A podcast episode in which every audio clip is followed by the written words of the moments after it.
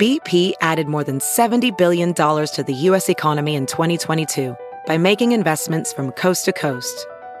Investments like building charging hubs for fleets of electric buses in California and starting up new infrastructure in the Gulf of Mexico. It's and, not or. See what doing both means for energy nationwide at bp.com slash investing in America. Reporter's Notebook. I'm Steve Futterman. April 15th is, of course, Tax Day, but it's also a special day in American sports, specifically Major League Baseball. April 14, 1947 was the day Jackie Robinson made his debut with the Brooklyn Dodgers and broke baseball's so called color barrier. Many of us know the Robinson story, it's been depicted in books and films.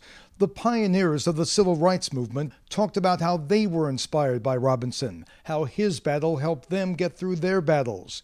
King, of course, inspired later generations, and when you look back, much of the progress in race relations in the U.S. began with Jackie Robinson. I'm Steve Futterman, CBS News.